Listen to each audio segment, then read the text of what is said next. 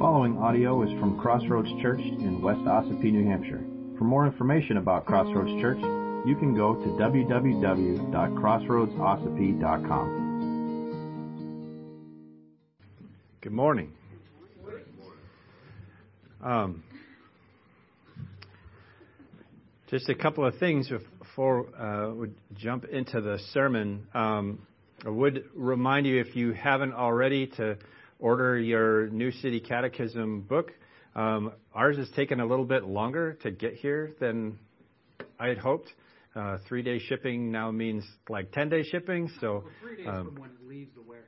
Three days from when it leaves the warehouse, and it takes seven to eight weeks to process. So that's what it feels like right now. So we've got some books coming in on Wednesday, but there are, uh, we do have little ones for the kids already, so uh, you don't have to worry about ordering those for them. Um, so if you haven't got uh, your book or are unable, I did order a handful. Um, so um, those should be here on Wednesday, and then we'll do that all. Uh, we'll we'll do that all together at the same time. Yes, first. Uh, they're like seventeen, eighteen dollars, right in there, someplace. Um, the processing fee, if you buy one from me, is thirty-five dollars. So, um, no. Um, so another thing that kind of struck me uh, when Andy was sharing, um, uh, he said that that Crossroads Church has has been a big supporter of LifeBridge over the years, and some of you may have just been hearing about LifeBridge for the first time today, or might be wondering, uh, or maybe you've been here for 10 years and still don't know how are we doing that. Um, so. Uh, 10% of all of the money that is given here um, to the church, whether through the website or just your offerings, um, goes back out again, and LifeBridge is one of the recipients of that. Um, so, and there's not a, a lot of uh, different places where that goes, and LifeBridge is is one of those places. So we're able to to um, support them financially, but uh, certainly the um, involvement in the mentoring I think it's better than money. I mean, I, Andy still has to eat and stuff, but I mean, providing mentors for the kids is is um, is way better. So anyway, um, my favorite story uh, about Andy and LifeBridge is how we met for the first time. Um, Eleven years ago, uh, I was on my way here to this building to meet with a pulpit committee. I think that's what they were called. The pulpit committee or search committee looking for a pastor. Um, Linda and Forrest, were you on that group? I know Linda was. There aren't a lot of people left that were. Anyway, I was coming to meet with the church about um, the possibility of being called here as pastor. Um, and I'm compulsively early, especially when I'm nervous. So I got to town like an hour early before I was supposed to meet anybody here. And now I have to find something for myself to do. So I went down to the covered bridge, and I, uh, if you've never been down to the covered bridge, I don't know if it's still Philly. Philly's dad painted like Jesus is Lord on the the concrete abutments that held the bridge up what a blessing that was. I'm like searching for God's will here, and that's a that's the message that I got there, uh, which was fantastic. And um, but I can only take that so much, and I was really hungry, so I went to Subway to get something to eat before, uh, so I wasn't sitting in an interview nervous as a cat with my stomach grumbling, and um, and I and I got my my dinner and I ate and in like 12 seconds uh, so I'm still sitting there with plenty of time to kill. Um, and in comes Andy, who I didn't know, didn't you know, just another person at Subway. And he got his sandwich and sat down. And I was at the time before Subway was rebuilt. There was just a row of seats, so just kind of staring down the corridor. And and Andy came in and he sat down, and and he bowed his head and gave thanks for his meal and then started eating his sandwich. And I thought, well, this can't at all be coincidental that I just observed this. I'm wondering what's going to happen in my life and my family. And, And uh, so I walked over to Andy and said, I, I can't help but notice uh, that you just bowed to give thanks for your meal. I'm, I'm here to, to interview at the church down the street. Can, can we pray? Um, and so we did. And, um, and, and here, here we are almost 11 years later, right? I mean, it's about the same time of year. It was crazy. So Andy and I have been friends ever since, and the Lord's been good to our family uh, ever since. So just uh, still the beans that he was going to be interviewing you. no, he was not on the committee. Thanks. No, no, no. Just um, that that would have been something too. Yeah, I mean, it was just, it's a great day all the way around. So just a very encouraging day. So anyway, so we're not going to talk about that anymore. Turn with me in your Bibles to Luke chapter 7. Today we're going to look at verses 24 through 35, and that's on page 864 in the Pew Bibles, if that's helpful to you. Now, you may, may remember, if you were with us last week, um, that we dealt with Jesus' interaction with two disciples of John the Baptist. Uh, when he sent, uh, John sent the disciples to Jesus to ask if he was truly Messiah or if they should be waiting for somebody else. Uh, and Jesus showed them by healing the blind, the deaf, the lame, by raising the dead, and preaching the good news to the poor that he was, in fact, the one that they were waiting for. And that's kind of where we pick up the story this morning uh, in Luke 7:24. So let's look at that. When John's messengers had gone, Jesus began to speak to the crowds concerning John. What did you go out into the wilderness to see? A reed shaken by the wind? What then did you go out to see? A man dressed in soft clothing? Behold, those who are dressed in splendid clothing and live in luxury are in king's courts. What then did you go out to see? A prophet? Yes, I tell you, and more than a prophet. This is he of whom it is written, Behold, I send my messenger before your face, who will prepare your way before you. I tell you, among those born of women, none is greater than John. Yet the one who is least in the kingdom of God is greater than he. When all the people heard this, and the tax collectors too, they declared God just, having been baptized with the baptism of John. But the Pharisees and the lawyers rejected the purpose of God for themselves, not having been baptized by him. To what then shall I compare the people of this generation? What are they like? They are like children sitting in the marketplace and calling to one another. We played the flute for you, and you did not dance. We sang a dirge, and you did not weep. For John the Baptist had come, has come eating no bread and drinking no wine, and you say, He has a demon. The Son of Man has come, eating and drinking, and you say, Look at him, a glutton and a drunkard, a friend of tax collectors and sinners. Yet wisdom is justified by all her children. Amen. Let's pray. Father God, we are grateful for your word this morning. We are grateful that you have given us one standard that we can take up and read, read for ourselves, read your words. So we pray, Lord, that the Holy Spirit would take these words, quicken them, bring them to life in us, that you would change our hearts, open our eyes to see, our ears to hear, Soften our hearts to receive the message that you have for us this morning. We give you this time for your glory and our good in Jesus' name. Amen. Well, last, as I said last week, um, I've always found the question from John the Baptist perplexing. But it's clear that even, even John expected a different kind of Messiah, one who brought the fire of judgment and not the grace of God. But even though John may have uh, faltered, that didn't disqualify him from his calling. I think it's interesting that Jesus waited for his disciples to leave before speaking to the people about him. Um, so they couldn't take it back to him and say, You should have heard how he bragged on you. Um, I don't think that would have done John any good at all. But as soon as the disciples, John's disciples, left the scene, Jesus gives him a glowing condemna- commendation, not condemnation. Commendation. What did you go out to the wilderness to see? A reed shaken by the wind? Some wimpy, wispy blade of grass blown to and fro by the winds of culture and pressure? Unable to stand up whenever the wind blew?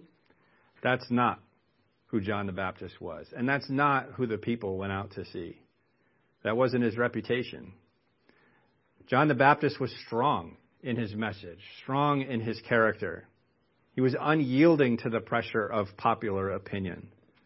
And he had no qualms about standing up against the establishment and calling them a brood of vipers.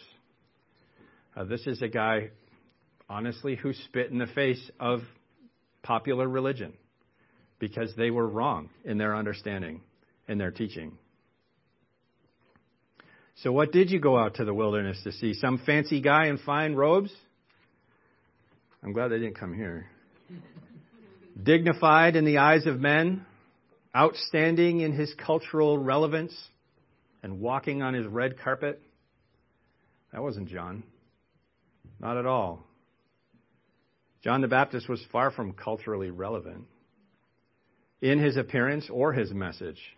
Cultural relevance was and still is totally irrelevant. Culturally relevant, finely dressed people are easy to find in the palace, in the places of societal importance. But not John. He's out in the wilderness, out in the desert, out in the dust, dressed up like a camel with itchy camel's hair robes. Wasn't really popular on Instagram. Didn't have all the followers on the InstaFace and the Slapface and all of those other, whatever those things are. What did you go out to see? A prophet? Ding ding. Yes. John was a prophet, but more. More than an ordinary, if there is such a thing, ordinary prophet. What made John special was the kind of prophet that he was. He was Messiah's herald, preparing his way. The other prophets of the Old Testament um, prophesied about Messiah, about symbols and shadows from a distance. But John was up close. John's the only prophet that was actually prophesied about by the other prophets. It's a handy thing on your resume, I guess. Jesus quotes Malachi chapter 1, uh, chapter 3 verse 1. He says, "Behold, I send my messenger before your face who will prepare your way before you." So when Jesus confirms this, he's saying a lot more than just who John is or who John was. Johann Riggenbach wrote, Yes, he is, if you will hear, Elijah who is to come, as Malachi prophesied. And before whom is Elijah to go prepare the way? Malachi says, before God himself. What does Jesus therefore testify about himself when he says that John has gone as Elijah before him? He who has ears to hear, let him hear. By confirming the work and person of John the Baptist, Jesus is declaring he is God. We can't miss that. For those folks that you talk to that say the Bible never says Jesus claims to be God, it's wrong. He clearly does. You just have to look. I've said it before, and I'll say it again so we don't waste time with subtlety. Jesus is God. John was his herald, preparing his way, a prophet who was prophesied about. And Jesus also gives him this ringing and curious endorsement. He says, I tell you, among those born of women, none is greater than John. Cool. If you stop there, great. But Jesus doesn't. He says, Yet the one who is least in the kingdom of God is greater than he. Now, can you do that math? Can you do that math for me? Like, no one born of woman, women is greater than John, yet the one who is least in the kingdom of God is greater than him. You know, when I when I study passages like this that don't that just don't seem to jive on the sur- surface, I like to go to the original language. Maybe maybe um, Luke uses two different words for greater, and the translators just kind of took the easy way out and and use the same English word. That would be um, easy and fun, but that isn't that is that isn't how it worked out. Um, they're not. It's the same word. So how is John the greatest ever born and somehow not greater than the least in the kingdom of God? I'm glad you all have it worked out already. I, I feel like I'm just telling you what you already know. You've already got this. Even though John was written about in the New Testament, it's important to remember that he's still a prophet of the Old Covenant. Though he appears in the New Testament, he's an Old Testament prophet. Right? And I, I, even even those words are difficult. Testament and covenant. The Old Testament is the story of the it's the testimony of the Old Covenant. And the New Testament is the testament of the New Covenant. Right? You're tracking? I'm not, so I'm glad to hear it. Right? John, John, John is an Old Testament prophet, an Old Covenant prophet, all looking forward to Messiah, all looking forward in faith to Messiah. So, how does Moses get saved? How does, uh, you know, how do the Old Testament saints get saved? Right? It's easy for us. We can read and say, you have faith in Jesus, declare, believe in your heart, declare with your mouth, Jesus is Lord, God's raised him from the dead, you will be saved. Full stop. Where's that statement in the Old Testament? What about all of those folks? When we get to God's eternal kingdom, are we going to see any of them? Or is it going to be a smaller room? No, they're looking forward to Messiah in faith. Just as now we look back on these stories and accounts, though Jesus is alive, right? So he's very present in the Old Testament. You just have to be willing to look for him. Um, the the uh, my favorite story and the one that's mostly because it's the easiest to see is Shadrach, Meshach, and Abednego, right, thrown into the fiery furnace. But the king sees four people walking around in there. Who do you think the fourth one was? Just some angel? No, it's Jesus. Right? Very fun, very cool. I'll let you do that on your own. Mostly because I didn't write any more. I don't want to say anything wrong. So even though John was written about in the New Testament, he's an Old Testament prophet, still looking forward to the redemption through Jesus. Another disadvantage that John has is he was beheaded before Jesus was crucified. John didn't witness the resurrection. He didn't get to experience the tongues of fire on Pentecost. It's not that John isn't included in the kingdom of God through faith in Jesus, but his station and his work was still under the old covenant. So when Jesus says none is greater, there's no greater office than the herald of Messiah.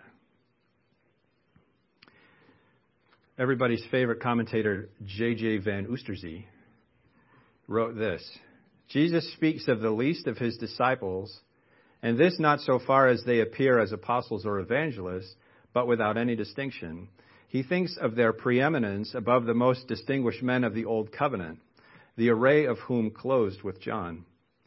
They had, through the light of the experience of his redeeming power, deeper insight into the nature, the course of development, and the blessings of the kingdom of heaven that had been the portion of John. You ever think, you ever look at the Bible and think, I, how much better off am I? Because Jesus is saying, you are better off than John the Baptist. That's pretty cool. Because we have gotten to see how it all worked out and how it's continuing to work out. John was looking ahead and we get to see through the the the, uh, the annals of history how it's worked out. Now, when Jesus makes this bold statement about John's greatness and the greaterness, if you would, of those in the kingdom of God, those people who are listening to him, don't forget, There were people there, and they had a reaction. There were two different, very different reactions. Luke gives us this parenthetical statement. When all the people heard this, and the tax collectors too, they declared God just, having been baptized with the baptism of John. But the Pharisees and the lawyers rejected the purpose of God for themselves, not having been baptized by him. So the people who believed John and were baptized for the repentance of sin, looking forward to the coming of Messiah, declared God just. Right? Meaning that they declared that God's will that called them sinners in need of repentance was right. God was right about who they were. He was right then, and He is right now, that we are all sinners. The Pharisees and the experts of the law, they're a different story. Instead of embracing the will of God, declaring Him just, when they were called sinners, they said, Nuh-uh. They, they rejected the purpose of God for themselves. Why? Why would they do that? They heard John, they heard his message, compelling as it was, they rejected it. And then, here, they hear Jesus, they hear his message, and they reject it. Why? Well, they thought they were good. The problem is self righteousness. The problem is pride. Right? Pride is the sin that's pregnant with all the others. And here's self righteousness in the driver's seat. Over and over in the New Testament, we see this group representing self righteousness. Whether it's the Pharisees and the teachers of the law, or, or in this case, or uh, sometimes the Sadducees or the elders of the people. They all representing self righteousness. Those critics in the New Testament, that's the team that they're on. We're good. You can't tell us otherwise. You don't ever hear that today, though. Good thing that's a closed book.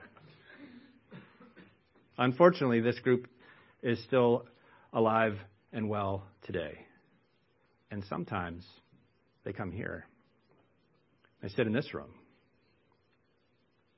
Sometimes they stand in this room and face the back. Self righteousness is alive and well.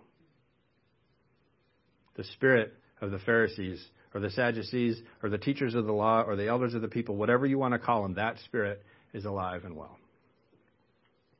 They don't want to hear about judgment. They don't want to hear about judgment from John. They don't want to hear about grace from Jesus either. Because in either case, you have to admit your own sin. Judgment has no place if you have no sin. We have no need of grace if we have no sin. Hey, I'm good. I've never killed anybody. So why did Jesus die? I don't know. Not for me. I mean, I'm good.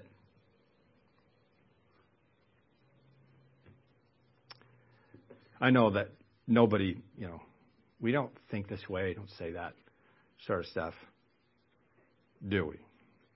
You bunch of liars. You just did it. Jesus said in verse 31, To what shall I compare the people of this generation? Meaning this self righteous group of Pharisees and teachers of the law. And what are they like? They're like children sitting in the marketplace and calling to one another. We played the flute for you, and you didn't dance. We sang a dirge, and you didn't weep. For John the Baptist has come eating no bread and drinking no wine, and you say he has a demon. The Son of Man has come eating and drinking, and you say, Look at him, a glutton and a drunkard, a friend of tax collectors and sinners.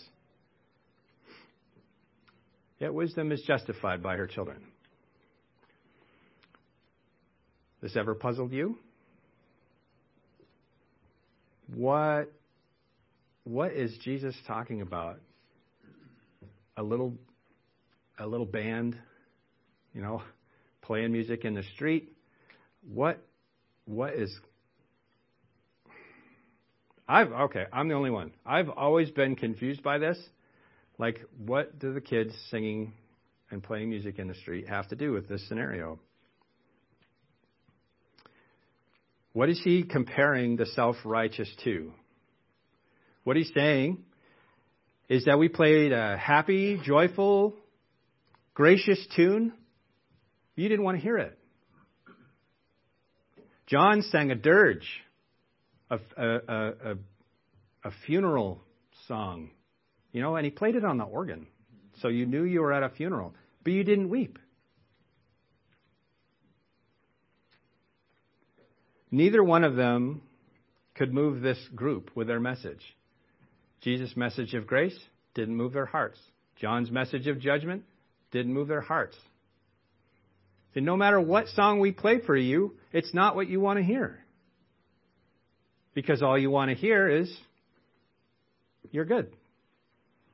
That's what self righteousness, that's all it can hear. It, it, it, cannot take condemnation, cannot take the need for judgment, cannot take the need for grace. So it's never going to dance to whatever tune is true.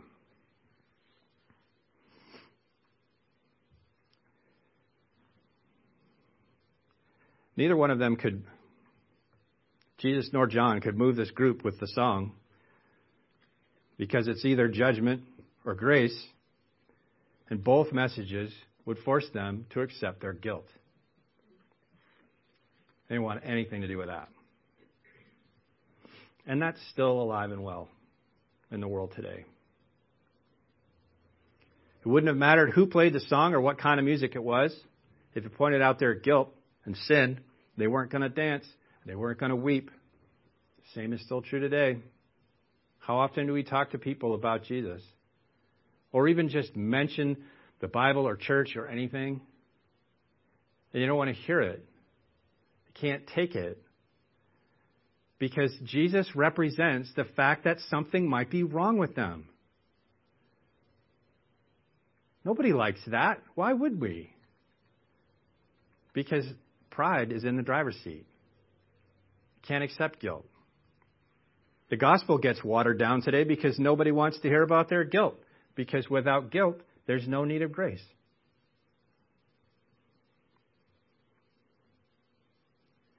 Jesus says wisdom is proved right by your children.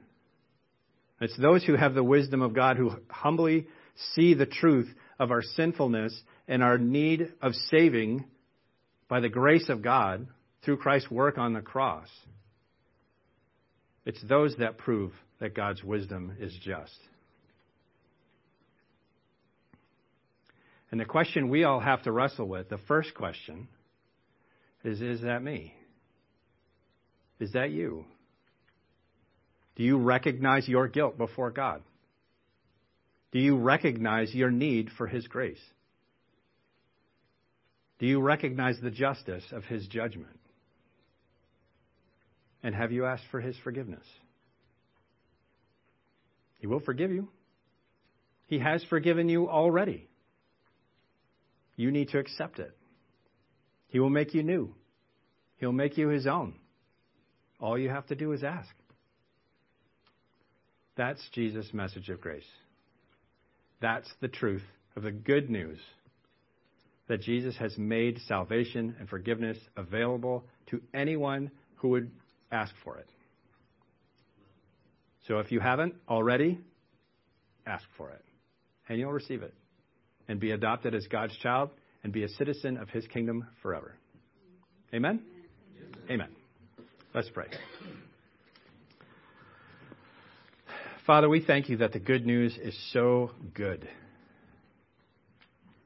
But we recognize there is no good news without bad news. So, Lord, we pray that you would continue to touch our hearts and remind us of your grace and its necessity in our lives.